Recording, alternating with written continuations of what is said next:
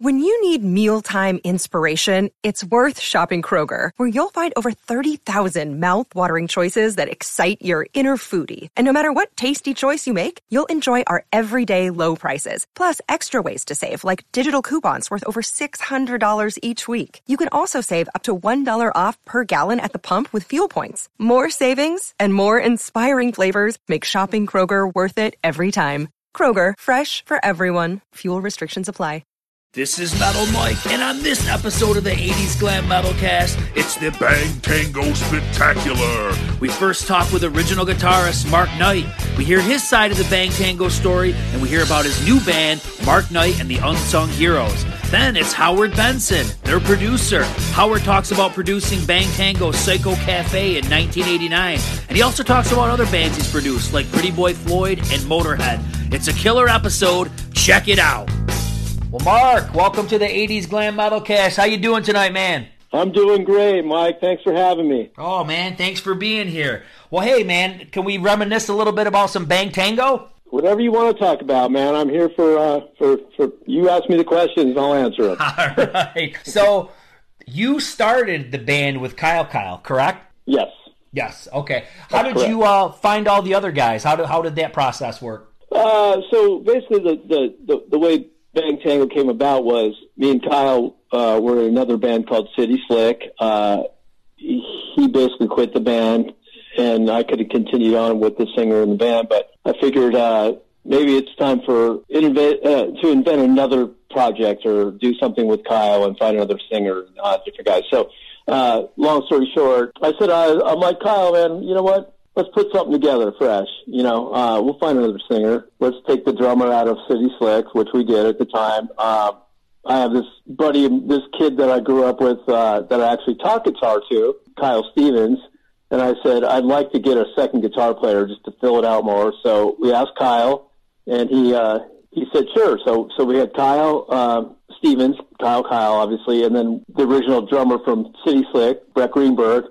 And then we needed a singer. So, uh, we went to, uh, I looked, we were looking for a singer all over LA and, uh, my buddy Amir Derakh, who's from Rough Cutt, had just tried out 300 singers for Rough Cutt. And I said, Hey, well, who are your top, your top guys that you didn't, didn't go with? And he mentioned this guy, Joe Leste, who was, um, lived in San Diego. He goes, he's real green. He's real young.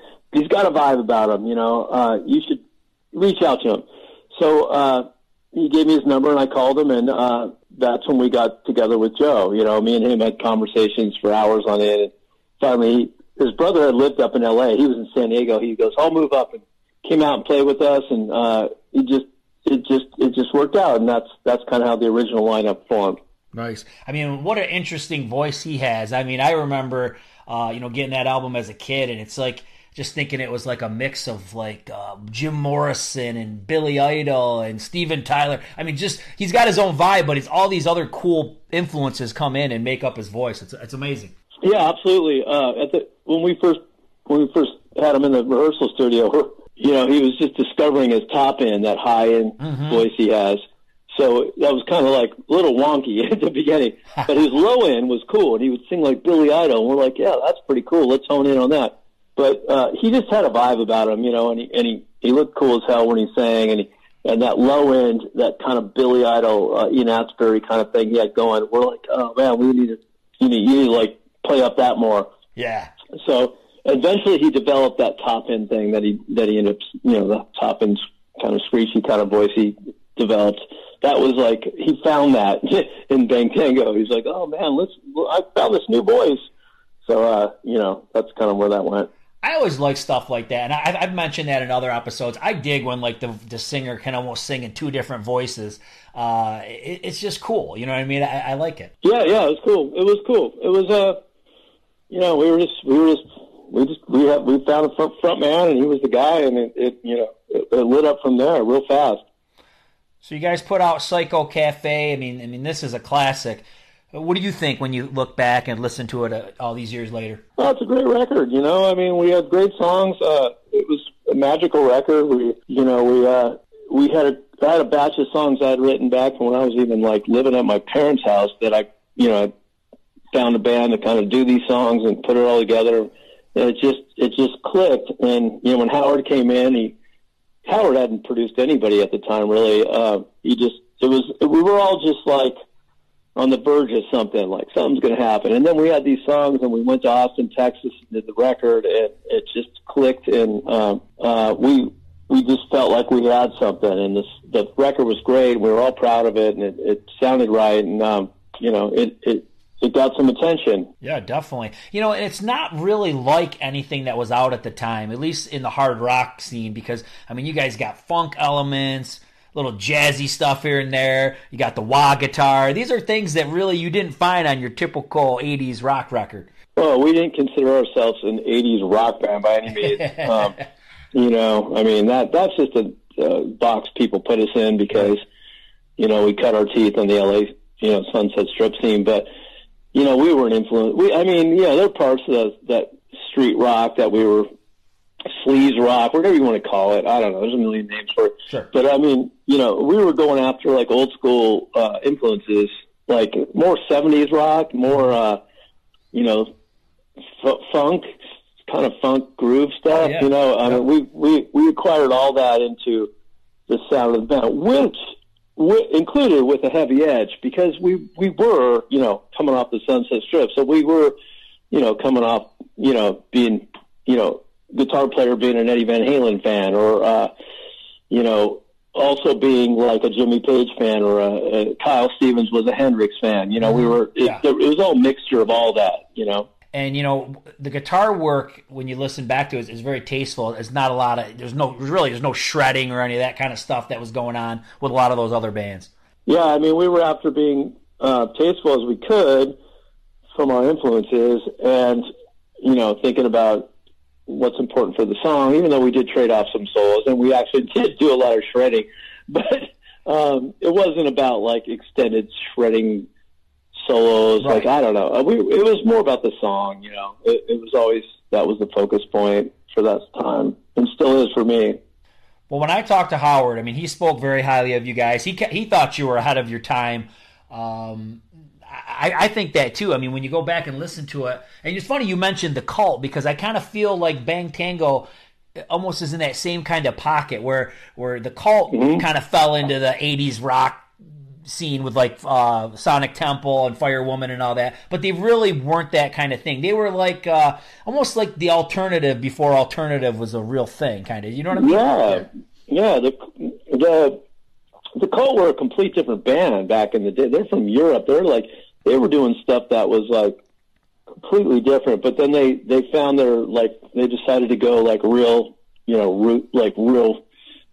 ACDC would be a good example of just raw and Yes. dry and rocking, you know, and they, they changed their sound for the times and they did it at the right time because that whole 80s scene was happening. And there was this club called the Cat House in LA where all the bands, like, we all hang out at. And the cult was like a staple band there. They just, they, they had this sound that was real ACDC, but they came from like, like the Mission UK kind of influence Yeah. or Gene Loves Jezebel or, Yep. or any, like these Euro kind of weird, you know, alternative bands. So that's where they came from. Yep. And they just went with the times and they went with the times in a cool way, which was real, real raw rock and roll, which was cool. Yeah, you know, and people could say, "Oh, you know, so and so jumped on this bandwagon," but no, man. Think back to like Rolling Stones. I mean, it was always the Stones, but it was you know, it, it was in different eras, different genres. You know, they they dabbled in what was going on, and that I mean, that's how a band survives, really. But yeah, I mean, uh, the Stones like are a perfect example. I mean, they're they've they've they've survived the test of times, right, for all these years. Then they've gone through every style, and you know, whoever's like, you know, dictating the movement in their style or sound, you know, Keith or well, I'm a huge Keith Richards fan, so but like, you know, Mick Mick always wanted to be current. You know, he always wants to keep it like, you know, whatever it is. Like, if, if Prince is the biggest thing that year, you know, they're going to do a disco song, you know, whatever. So, Yeah. so you know, that's kind of what the cult is. We, I don't know, I don't know how we're going on to this, but anyways, Bang Tango.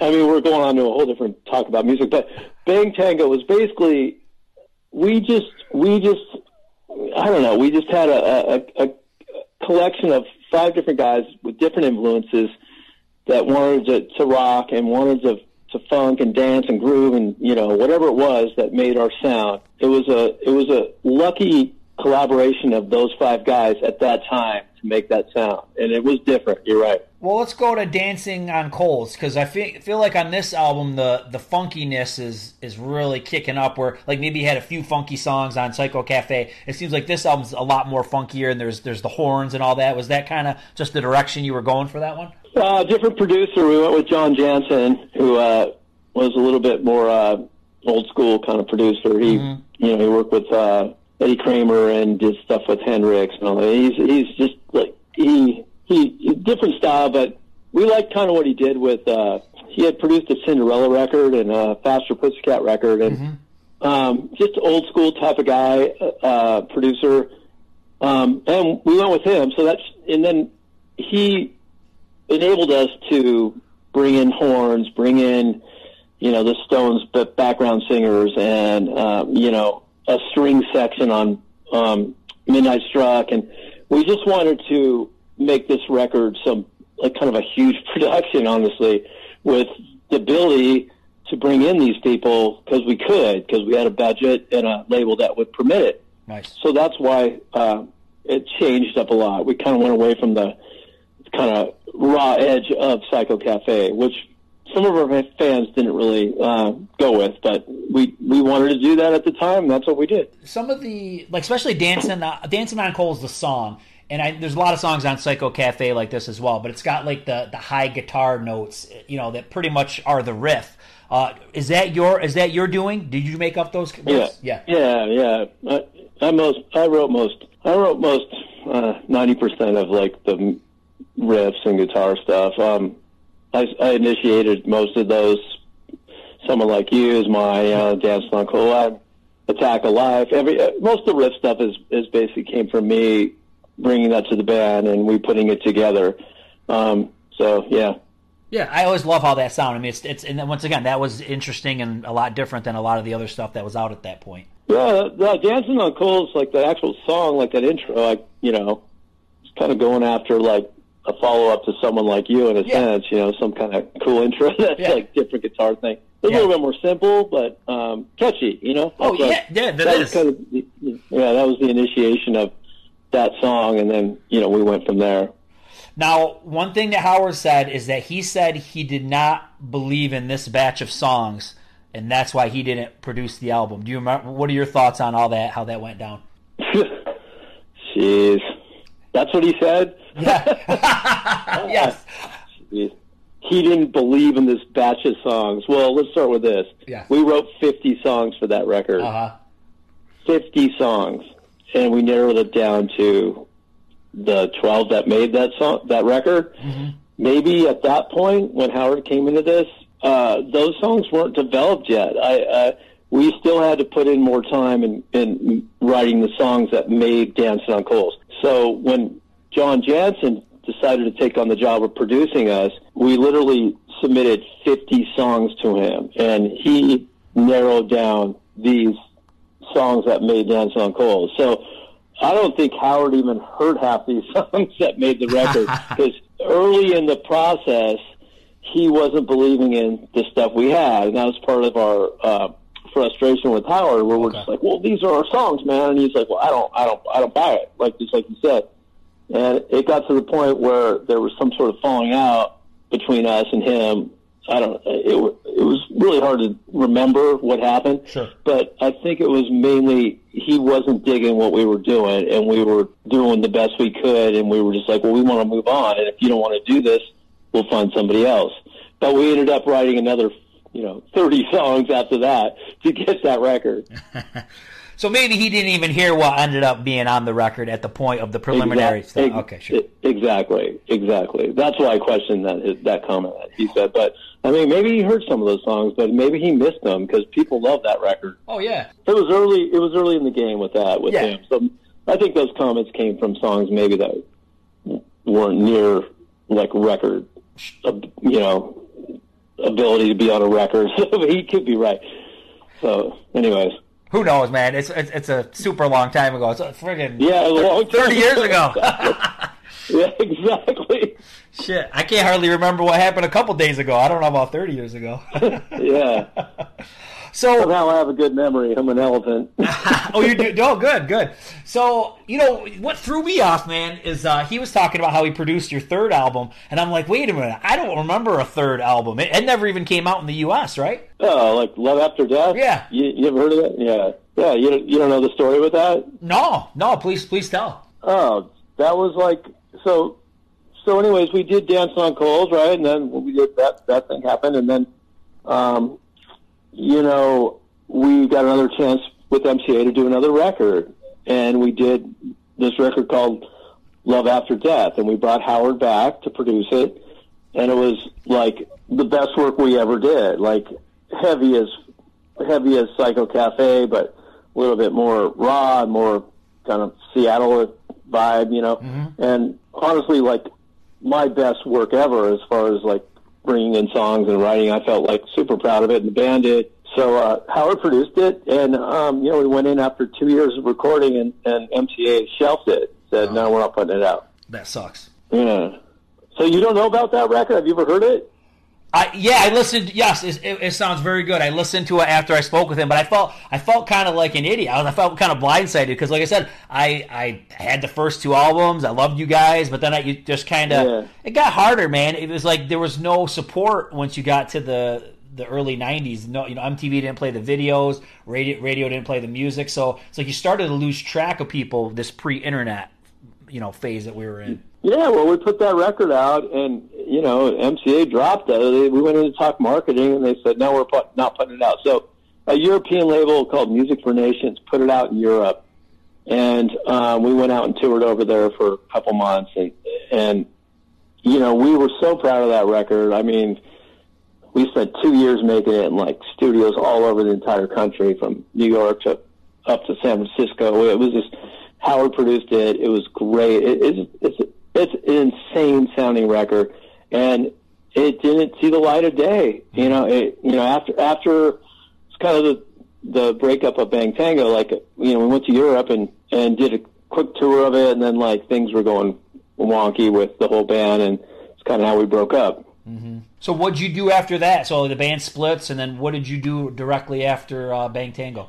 So back then, it was like '95. Um, I was getting really into singing, songwriting, and uh, just kind of becoming this whole different style of Americana rock that I do, like kind of you know uh, countrified singer, songwriter, blues, mm-hmm. whole thing, and started writing my own songs and singing my own songs. And we came back from this tour with Bang Tango, and the band just literally dissolved. Like everybody went their own way.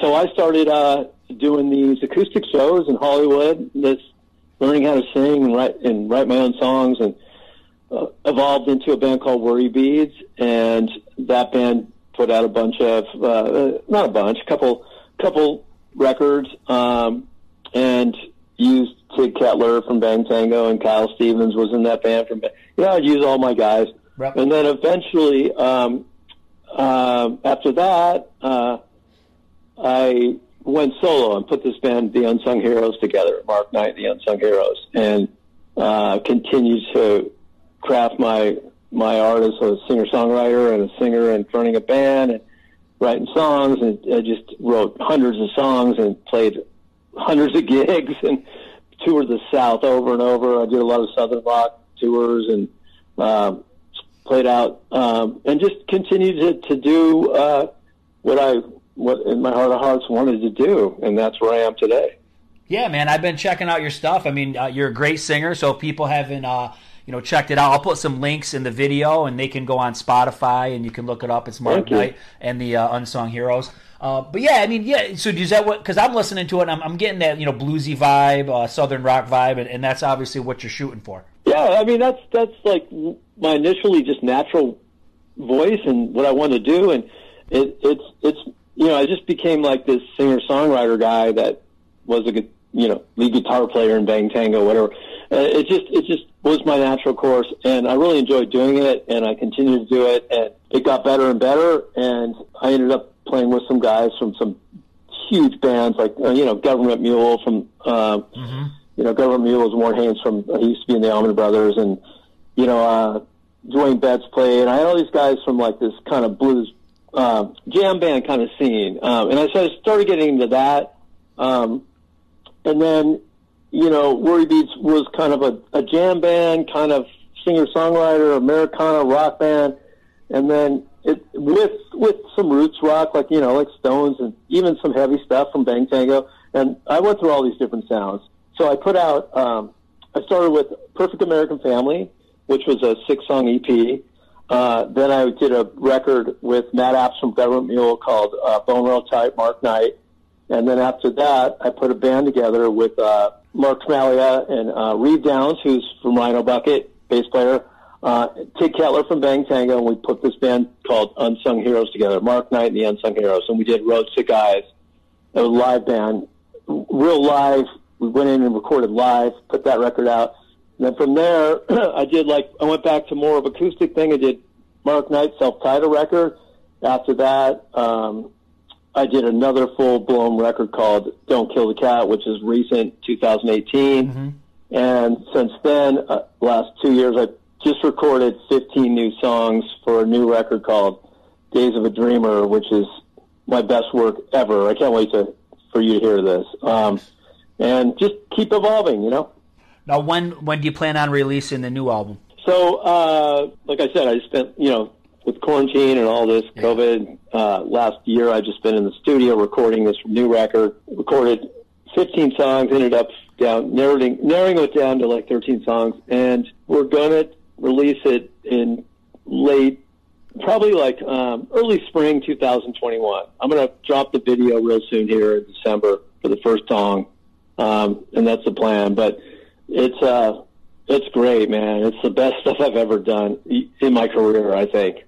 Awesome, man. Well, I'm sure everybody yeah. will, will, love to hear it when it comes out. Now, with Bang Tango, you guys announced, I want to say it was in the end of 19, that you were, you know, going to reunite and do some shows. And, I think, and you did do some shows, but then did the COVID thing kind of come in and it kind of halted it? or? Yeah, well, we got together and reformed all original members about a year from today, actually. Uh, funny you should say that. It was like November, I don't know, somewhere around whatever, whatever the date is today, November 15th or something. And we went into the studio, in a rehearsal studio. We got everybody together. Joe, Joe uh, lives in Arizona, and Kyle lives in Vegas, and the rest of us live out here. Went in the studio and just said, "Hey, let's get in the room and play." And we we played, and we're like, "That's cool. Let's do something."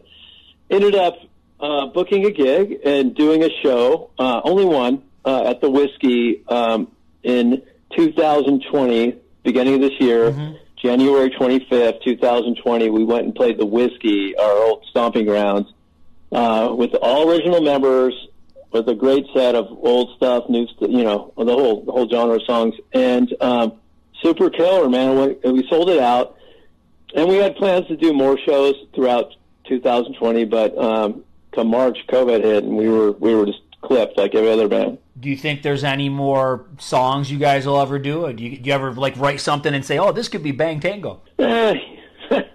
Everybody asks me that.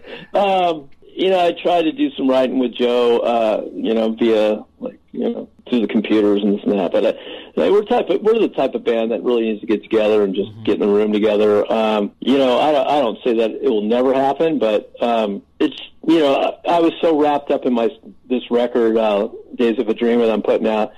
I was just focused on that, and to me to like go back and be like, okay, let's write a Bang Tango song. Like I was just it wasn't it was like changing channels in the middle of my process because I started recording my new record before Bang Tango ever reformed. Mm-hmm. And, you know, I, a lot of fans were like, well, you need to write some Bang Tango songs, man. Well, you guys got to write some originals. And uh, I'm not saying that it's not, it's never going to happen, but at this point, I just, I don't, it's just kind of not in the works. We're, we really want to just come out and like bring back the old stuff and play for people with the original guys. Yeah. That's probably what makes the most sense because it's it's really hard when a, when a band has been inactive for so long and then they do new material. It's like it, it kind of it's just hard because people are so judgmental. You know what I mean? Oh, that doesn't sound like what they did 30 years ago. Well, yeah. Well, why should it? You know what I mean? So it's hard to please everybody. Yeah, I mean, I'm sure if like I really put my heart of hearts into it, I, you know, I, I think I could create a bunch of great songs with the band, of course, mm-hmm. you know, not just me only, but I could probably, we could do it, but it's like, you know, these guys live in different states and, you know, it's, it's, um, I don't know, it's just, I, I don't know. I mean, you know, pleasing the fans, they all want, oh, we new Bang Tango, man. Like, well, you know, it's not that simple. Like, you know, you Right. just like, you know, otherwise you throw a bunch of shit together and it's not that great. You know, you want it to be really great if you're going to come back and after, you know, 30 years and put another record out together,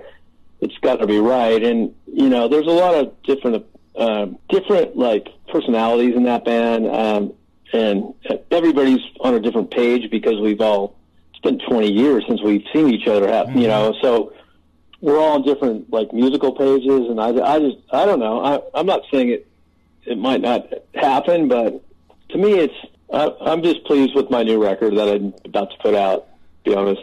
Yeah, and you know, and I don't ever think anyone should do anything that's forced because when you look at it, like you said, if you're really inspired in doing your solo stuff and, and that's what's coming natural and, and it's working for you, that's what you got to do. Because there's been so many times where I feel like I've heard music that's just been forced or somebody just put it out to make money, and uh, you know, I just feel like people can see right through that. Yeah, absolutely. Because it was like, oh yeah, money, money. You guys need a new record. You got to put a new record out. You Yeah. guys all came back together again. Yeah, well, we're gonna write. You know, like we're gonna write a bunch of stuff that nobody really likes in the band themselves. Like, or you know, I'm not pleased with the vocal melody, or I'm not pleased with the groove, or whatever. You know, so, so oh, just do it because uh, it just it's just forced. You know, and it's like it. You know, it's not a money grab to me because, like, you know, I don't know what money there would be in it anyways, Right. but I'm sure, like, you know, we could probably get a record deal on, you know, Frontier Records and Yes. put out a, you know, a stupid fucking Bang Tango record with a bunch of, you know, stupid songs that we really don't believe in. You know, I don't know. I my music is like, I mean, I have higher like, you know, praise for like the real musicianship and the real songs. I'm I'm not I'm not trying to get all artsy and deep in here, but like I I put music above any of the marketing bullshit that you know people may force down you to do. You know. Yep. Yeah, man. I'm with you 100%. Well, hey, Mark, I appreciate your time, man. It was great chatting with you. I know we went a lot of different directions, but I think it was a great conversation. Awesome, Mike. Metal Mike. Thanks for having me, man. You got it, man. well, Howard, welcome to the 80s Glam Metal Cast. How you doing tonight? Good. I never thought I'd be doing an 80s glam metal cast, but this is the first time for everything. Definitely. well, hey, I feel that 1989 was the peak of the 80s hard rock scene. Uh, you produced some really cool albums that year, and I just wanted to pick your brain a little on them. Does that sound good? Yep. Ready to go. Perfect. Well, first one up is uh, Bang Tango Psycho Cafe. Um, I- thought these guys were awesome. I didn't think they were the typical 80s band by any means. I thought they had elements of Aerosmith and Billy Idol and Red Hot Chili Peppers. What'd you think of Bang Tango? Well, that's partly why I really thought they weren't really a glam band, but they were kind of shot like a glam band in the videos. Yes. So they kind of got, you know, lumped in there. But they were definitely like, and I think a lot of this came from the bass player, Kyle Kyle. Yes. he was like a a big part of the sound of that band was just his bass playing. And you know the, the guitar players were super inventive the two of them Kyle and um Kyle and Mark. And uh you know uh Joe was you know he was kind of a crooner singer. He was like he had his own thing going on. So he liked that kind of Steven Tyler kind of stuff. And he you know so we actually you know I went to see them at first in a rehearsal hall with Ron Overman, who just actually recently passed away. He was the head of A&R at Columbia. And, uh, you know, I started working with them before they were signed. And, you know, it was really one of my first records I had produced. I think maybe it was like um, the fourth record I had done or third. I don't know. Actually, maybe maybe even more than that. I can't remember that far back. But, you know, I was just kind of learning a little bit. And one of the things I wanted to do was to take them out of L.A. So we ended up making the record in Austin, Texas, and I had done a record there with a band called the Wild Seeds um, a couple years earlier, and I loved this studio. It was called the Fire Station. It was actually in San Marcos, Texas, and we went down there to make this record. And uh, I would say the first evening we got there, the band. I think I flew there. Some of the band drove there. I'm not really sure exactly how they got there, but the first we put them in a ho- in a uh, small room, a small um, you know apartment close to what I didn't realize that Southwest Texas State University was right in San Marcos. So here you have a you know massive amount of kids, and I think it might have been spring break, so it wasn't a whole lot of kids there, but there was still a lot of kids. And a rock band from LA descends on this place. Okay. So it was such a mixed match of people. But the band, the first night I was in there, the band picks up a few girls and takes them into the studio. And I don't even want to get into what happened. Sure. But those were those days, you know, back then that crazy shit happened. So um, that started the project off in a really like one of those real debauchery kind of like almost like right out of the Motley Crue movie The Dirt, you Right. know, like right out of that, you know. So um, we recorded it on a Harrison console with um, I think it was a um, I forget the tape machine. I think it was a 3M tape machine, and Bill Jackson, the engineer, and I, and we just basically, you know, it was one of those records we kind of, you know, we had the songs kind of worked out a little bit, but we did a lot of really cool keyboard parts, and we did a lot of like, um, you know, I would say stuff that was adventurous for hair bands of the day by using like a girl at the top of like breaking up a heart of stone and just some interesting guitar things, some grooves that were just not normal. Love Injection, I thought was an amazing song. I thought that song never got its due uh, for that record. It's just it was so different than anything else that had come out at that time, you know. So, it, and I think the band, it was one of those bands that just it, it could have been like one of those huge artists. I think where they where there was a couple of things that happened. First of all, it just wasn't the right time for them. Right. But secondly, the second record they made um, called Dancing on Coals, I felt was an inferior album. It didn't have any singles on it. So um, and that really, at that time, if you didn't have a single on your second record, you were dead in the water. You couldn't recover. So you know they never really recovered. And even when we went and did the third album, it was already over the hairband thing. Yeah. You know, it was too late. So. Um, yeah, it was a very sad thing because I always thought that was one of my that was one of those bands that just deserved way more. You know, I think that it got it was very hard to handle success back then. So the success that they got, I think, as a five piece band. Joe Joe was very volatile individual at the time, and the band had their own ideas. The guitar players about how they wanted the music to go, and I didn't like the songs on Dancing on Coals. I told him I didn't like that record mm-hmm. and I didn't end up producing it because I kind of told them the news they didn't want to hear. So I think that was kind of one of those moments where I realized that I needed to speak my piece and be okay with the consequences. You know what I mean of not producing the album. Yeah. So if you don't feel like you have the songs, you don't have the songs. You know. So um, and, that's worked for me really well over the years. Actually, um, that was one of the first times I actually had to tell a band that I really liked that I didn't think their material was good enough. So um, you know, they went ahead and made the record anyway. And you know, some people really liked Dancing on Coals, but I thought Psycho Cafe was just that was one of those of the moment records back then. You know, you know what I knew it was a big record. I was doing Pretty Boy Floyd in Philadelphia, Yeah. and a bunch of these girls came up to me at the studio and they they were like, "Did you produce Psycho Cafe?" And I was like, "Yeah." This is before the record came out. And they said, "Oh my God, we love Bang Tango," and I was like, "Oh wow, actually." Like I, I can't believe you guys even heard of Bang Tango. You Right, know, right. the record hadn't even come out yet. You know, so yeah, I had a feeling it would do pretty well. That one. And the, you did a great job bringing the bass out because the bass is just so poppy, you know, in that. Uh, it just sounds great. Well, Kyle Kyle, I mean, look, he's uh, you know um, another guy that I think in a different situation would have gone on to do, you know, play in huge bands and be a great artist on his own right because he was so inventive. I don't think he knew how good he was, you know. Yeah. And he was probably like I don't know. He was the most. I would call him. It's hard to grade talent in any band because everybody adds to it.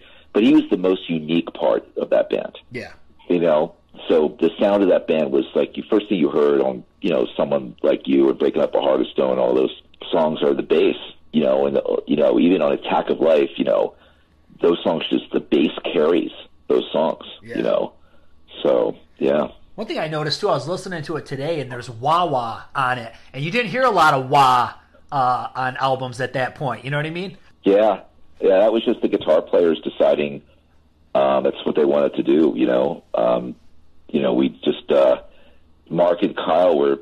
I mean, Mark is still pretty active artist and does a lot of great music. You should hear his newest stuff is really great. And uh, and Kyle was just they just had a great thing. You know, the one cool thing about them is you could pan them left and right, and it was the first time I had worked with two great guitar players that really complemented each other. Like I had done records before that with like Sanctuary and some other bands, and you know the guitar players were always fighting for position, Yeah. but these guys just they worked together. They really worked their parts out. It was really pretty pretty genius what they were doing. I don't think they got their due either. No. You know. No. So and Tigg was kind of like Ringo.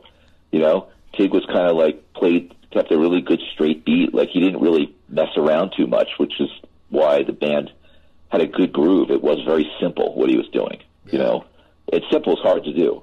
Oh, it is. You know. Well, you, you hit on uh, Pretty Boy Floyd. That was the next one I was going to ask you about. Um, I think it wasn't one of the biggest albums at the time, but now this thing is kind of looked at as one of the finest glam albums that have ever been made. You know, it's it's definitely poppy, but it has some raw elements, like kind of like the way Crue's Too Fast for Love is, and Poison's Look What the Cat Dragged In. Was that kind of what everybody was going for? I think that album is one of the most underrated records ever in in my catalog. Mm-hmm. And I think there was a lot of issues with the band and the label and internally that helped that hurt that that, that project. And it wasn't really the record as much as it just was the timing. You know, um, there was a lot of uh, resistance at MTV because they were, you know, it was right like uh, when I think I think I think also they were on MCA, and MCA was just not the rock label Right. at that time. They were a terrible record company. They were run by, you know, I mean Irving ran the label, but Irving wasn't that involved, I believe, at the time. But they were run by just Al Teller and all these pop guys. They just didn't get that project at all Okay. you know, and you know they were managed by Steve's brother, who was a nice guy and everything. He just recently passed away, which is very sad. But he wasn't a real manager, you know. Like they didn't have like a real manager manager that could go in there and kick ass, you know. So mm-hmm. that hurt them a little bit. So there was like a lot of they. I mean, the record, the songwriting on that record is is ama- amazing It is. when you listen to it. Like it's like you get one song after another that's a pop hit, pop hit, pop hit, pop hit, and you know, look, there's a lot of of studio trickery on that record Okay. that you would know about. You know, like you know, all the background vocals are sung by another guy from New York.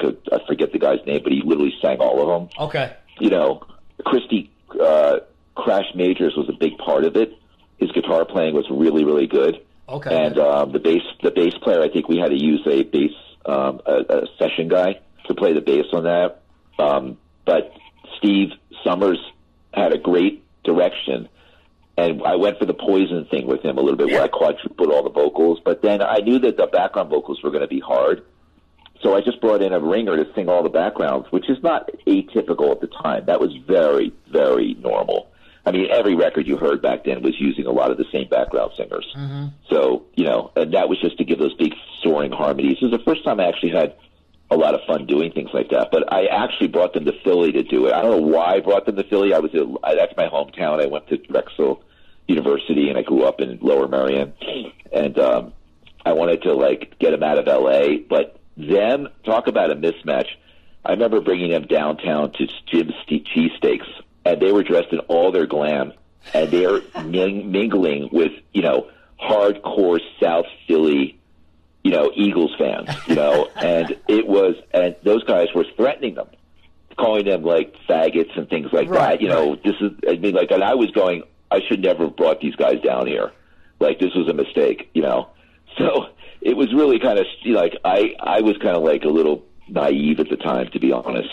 You know, and I really got, I was really very resentful of my hometown a little bit for being such assholes about the whole thing. But then again, I grew up in Philly. You know, I should have expected it. You know, um, so then we did it at a place called KGM Studios. It was in uh, down. Some of it was in the some of it was in um, in Lower Merion. Actually, there's a studio there, and some of it was downtown in their sister studio. And then we, uh, I think we mixed it in L.A. somewhere. I think it was um, a studio in the Valley that we mixed it. But yeah, I mean, uh, my favorite song on there was "48 Hours to Rock." Yeah. I think that song is a masterpiece of just pop, like bubblegum yeah. pop music. And I actually ran it to Nikki Sixx. Nikki Sixx lives in my neighborhood, and I ran it to him. And, and uh, also during the making of the Dirt, I did the music for the Dirt, the uh, re-records. I I said, you know, I was the one who did, um, you know, You know what I'm talking about? The Motley Crue cover we did on there. Toast, Toast of the Town. Oh, Toast of the, oh, the cover that you guys did on Toast of the Town is Yeah, yeah. And, my, and Nikki, Nikki said to me, uh, "You did a guys did a great job on that." And I was really, and that was recently. I was in the last couple of years, and I was so stoked to hear that. You know, so you know, because I know Steve loved Steve Summers loved that song, "Toast of the Town." Oh, it's I thought we did a really good job on that one. I wasn't even that familiar with.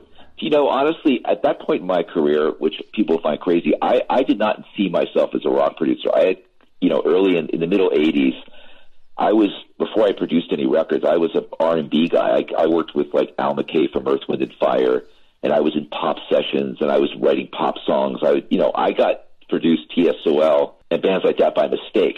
Like I just happened to be the producer that was chosen to go in and do those records. okay. So I ended up, and I was doing jazz records even before that, you know. So I ended up making like punk records and then rock records, and it just sort of followed. I did what Jac Holzman, who used to run Elektra Records, said. I just followed the music, Right. you know. Right. Like that's where the music was taking me, and I was like, okay, I guess I'm a rock producer, you know. So um, I think that's why a lot of my records have a lot of vocal harmonies and things, and lots of vocal production because I love pop records. I grew up in Philly listening to pop music, you know. So um, I wasn't really like, oh my god, this has to be like metal or I didn't even I didn't even know who Motley Crue was back then. You know, like I was oblivious to everything. I told Sank I did an interview about the Sanctuary record I did, which was on an Epic, and I was like, I never had produced anything remotely like Sanctuary Sure. until the A&R guy called me up and says, "Do you want to do Sanctuary?" And I was like, "I don't even know what the band is. I don't know who Dave Mustaine is. I don't know anything about this. Okay, I'll do it." You know, so it was kind of like that with Pretty Boy Floyd a little bit because you know it was signed by MCA Records, which is where Bang Tango was on. Yep. They were on Mechanic MCA, so that's how I got the gig. It was the same A&R guy who signed Sweet FA as well. Yep. The same that band. So that's how I did that band.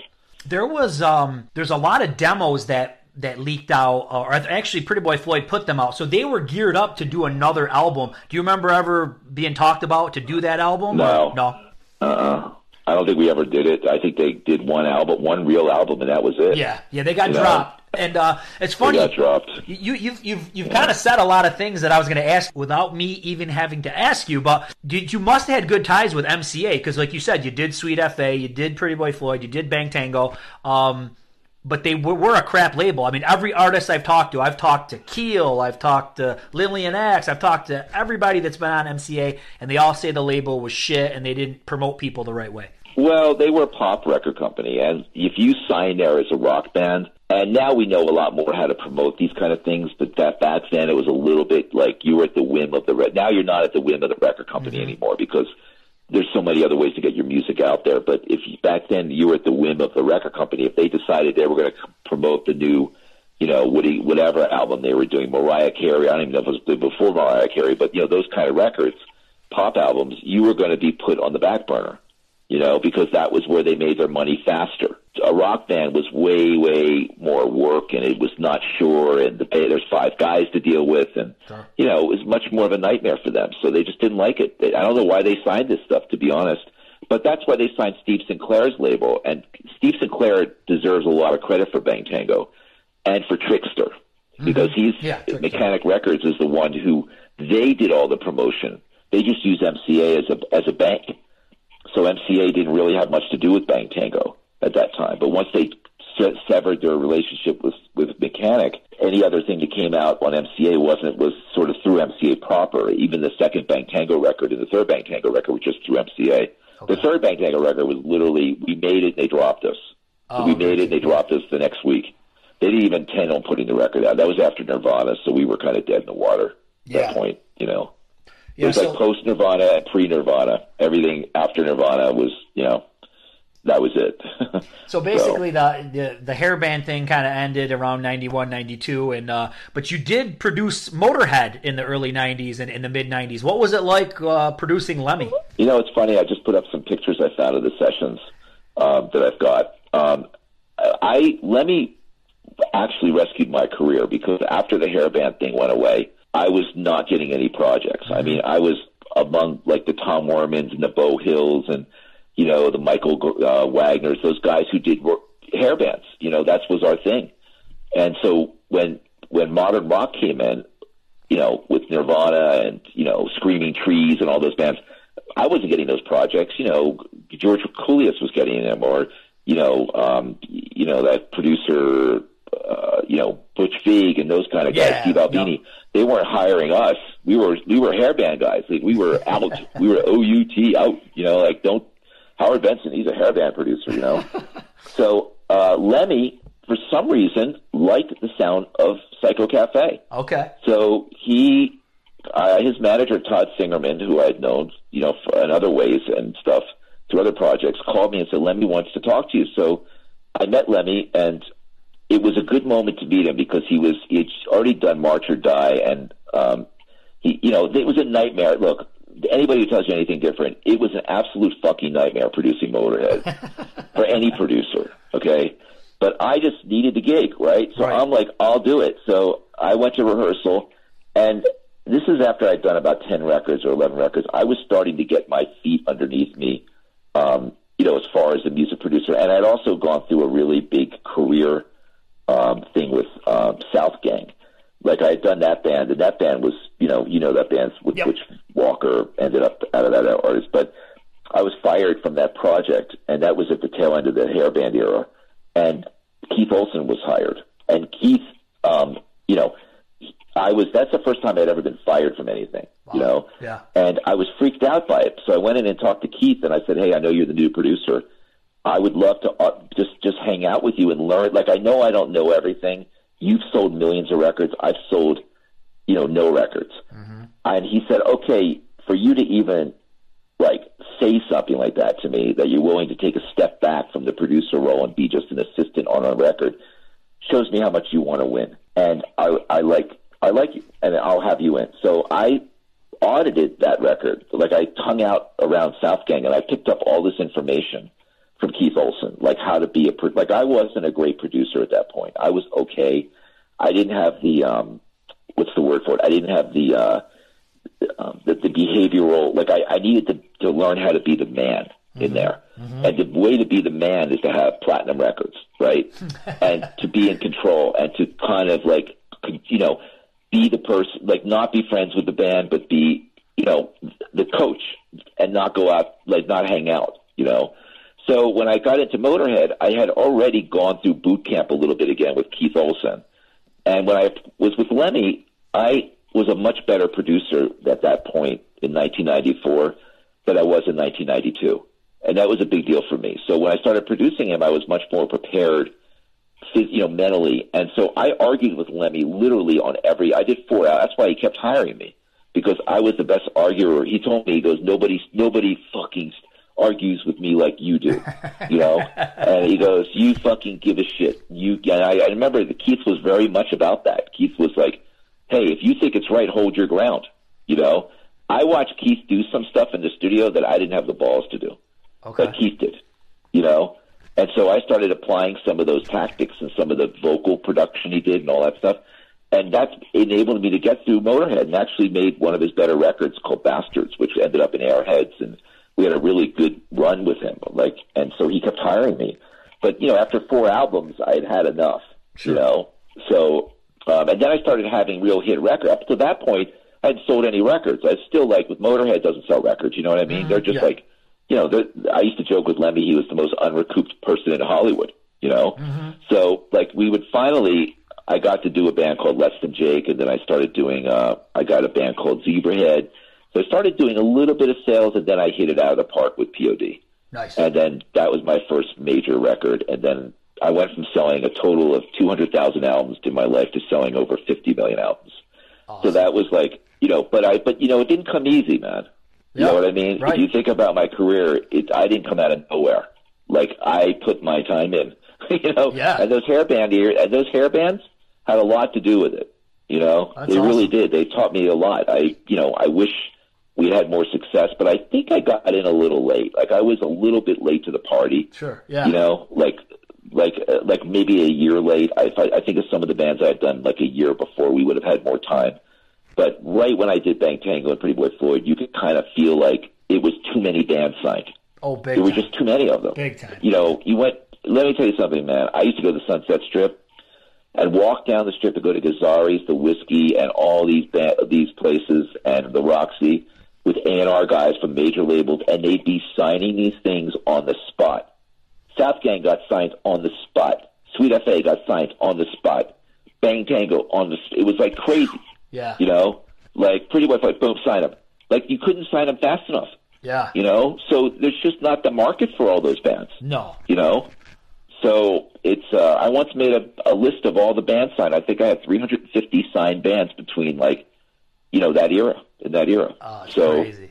you know what? Maybe 10 of them really sold. Right. You know, maybe 15. So yeah, it was kind of uh, it was interesting. I learned a lot. Let's put it that way. Definitely. But you, uh, when I was looking at some of your credits, I mean, I mean, you've done Papa Roach, Daughtry, Halestorm, Skillet, In Flames. So basically, uh, Howard, you moved on, but there's a lot of us here. We were we're still trapped in the '80s, you know. Well, I, I moved on because of a significant thing that happened with technology. I was actually a very ado- early adopter, even back into the early nine, in the middle '90s of, of the computer. So I started making records in the Pro Tools in, Okay. in 1996, 97, and we're talking about 10 years before it was really adopted for real in our business, like like full on, you know. So my records, when I started getting the hang of it, the computer and getting all the plugins and what I could do with it, I started taking bands like like the PODs in the world and turning them into like massive albums because of the computer. I was able to use. I had auto tune, which nobody was using at the time for the both singers.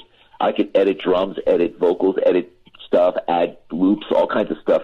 My competition, honestly, they were asleep at the wheel. Mm-hmm. I had guys like Ed Stasium, you know, producing records on tape, and I would do them in the computer, and my records would be thousands of times better because I had the technology, you know. And I learned a, that was a big thing too, where you go, wow, you really need to keep up with the technology. Oh, now yeah. I have other guys keeping up with the technology because I can't keep up with it, you know. So it's too much of it. But back then, I mean, I'd walk into like Chris Lord-Alge's studio with my Pro Tools rig, and he'd look at me like I was nuts, you know, like what is this thing? I'm like, it's a computer. He's, where's the tape? like there is no tape. Well, how can that be? You know, well, it's in a computer. It's all digital. I mean, that's my, you know, I went to Drexel. I have a degree in aerospace engineering. You know, this isn't that hard for me, this stuff, you know, but I couldn't convince a lot of people of it, you know. When I was working in aerospace, I worked for Garrett AiResearch for four years in Torrance before I started producing. My job was to make sure planes didn't crash. This wasn't planes crashing. This is just music, you know. So, you know, to me it wasn't that hard, but I, but a lot of people, even the artists, didn't believe in it. Some of the artists were like, "Well, I'm not working in a computer," you know. And then I would finally just say, "Hey, don't look at the computer. Forget it's here." You know, if you want to go look at the tape machine, even though it's not running, just go look at it. You know. So you know, you had to get people over the hump, but boy, did that change the world for me. You know. Oh yeah. And that's that was you know, I mean. uh yeah, I mean, I've done like I've done so many records after 2000. I think I've done 150 albums total Wow. In my career, but most of them were done from 2000 on. You know, Yeah. from 2000 to like 2018 or something, or even now, I'm still making records. So, you know, I've actually made records in five decades. Can you believe that? Isn't that is- crazy? That is crazy. That is Yeah. awesome. And back with the Pro Somebody Tools, has to do it. everybody i mean that's the thing i mean everybody knows what pro tools are you might not even be a, a you know much into recording but you probably heard of bands making music with pro tools so that's just the way it's done now Right, but in 1996, no Nobody knew what it was. It was absolutely magic, you know. And I actually got into it by accident. I was doing a record called Sepultura, and I was in uh, Sao Paulo, Brazil. They flew me to Sao Paulo, Roadrunner, and I was scared out of my pants being that fucking city, man. Oh my God, is that lawless? Well, back then it was. Oh, I bet. But where we were, the studio had a tape machine and a computer, and the and the engineer um, didn't really want to use the tape machine. He wanted to use the computer, and I'd never even seen anything. Like I had seen like variations of Pro Tools, which were like Mac, uh, PC based stuff and uh, Turtle Beach and all kinds of stuff that was at the time companies trying to be in that space. But I'd never seen the the you know Pro Tools, Digidesign's Pro Tools. And let me tell you something, man. I remember sitting down there and getting the drum tracks back from Sepultura, and because we, you know, they were recorded in a computer, and I still didn't know how it worked. And I remember sitting down in front of the computer. I put my hand on the mouse, and and I felt the power. I did. I felt it. I thought, oh my god, I can do so much shit without having to talk to this fucking band. like I can, I don't have to negotiate with them. I don't have to talk to them, hear about their bullshit. or turn their face. I could get this shit done, and by the time they come back the next day, I'm going to have like a great sounding like finished drum track ready to record the guitars, and I don't care if the guitar player can't play. I can fix all this stuff Right? really fast. That's you know, awesome. And it clicks in your mind that this is the future. This is it, and I don't never going back to that that that big friggin' table in the corner with two reels on it that was like our it, it, it, that turned like I drive a Tesla now. That looked like an internal combustion engine to me. You know Yeah. that thing. Like like why would I want that with all those moving parts? I got this computer. You know that I could do anything to it. So it was a big moment, really big, and I think that's really what made my career. Actually, you know, I would I would tell any producer stay on top of the tech. You know, Oh, you have to. that's your main big big that's part of your career. The other part is it's understanding how to hit songs and great vocals. You know, that's another part of why my career did well. Is I learned I looked at it. So it's all about songs. Bands that have the great songs, they win. You know, It's true. so Howard, um, but really, thanks so much about sharing the some of these stories from the the hair bands and you know Bang Tango and Pretty Boy Floyd. Because, like I said, people still love those albums. So, I mean, you're definitely part of history uh, putting those albums together. And uh, I think, especially with the Pretty Boy Floyd, man, I think people like that album now more than they did when it was out. So, Well, I actually talked to Steve Summers. I just talked to him a few weeks ago, actually. He's got a thing going. He's going to do a project. Get this project. He's doing a project with the singer who sang the vocals on The Dirt. Oh, who okay. sang the Vince Neil parts. His name is Tim. So he's the guy who did all the vocal parts, and he's, um, him and Steve are going to do something together. Oh, wow. And I heard the first song. It's fucking great. uh, Actually, they got something going that's really different, you that's know? awesome. So I hope it works out for them. I really like those guys, you know. Yes, So, Steve's great, man. He's know. he's he's got an awesome, very distinct voice, and and it fits that kind of music just perfectly, perfectly. oh yeah, yeah, yeah, yeah. Pretty Boy Floyd. It's funny that, you, that more and more people are talking to me about that record. It's really funny, you know. Like it's uh, made a big comeback for some reason, you know. Yeah. So Well, great music will do that. So let me know if you need anything else. We can get into the B teams if you want, like Child's Play and Sweet FA and King of the Hill yeah, yeah, and all yeah. that I stuff. remember all those guys. Oh yeah, killer stuff. I did. I did all those records too. Awesome. well, Howard, I appreciate your time. Thanks so much, man. all right, man. Good luck. See you later. Take Bye. care. Well, that was a great episode. Thanks so much to Mark and Howard. Now, there's a lot more coming on the way from the 80s Glam Metal Cast. Best thing to do, become a subscriber. Hey, everybody else is doing it. Rock on, rock on!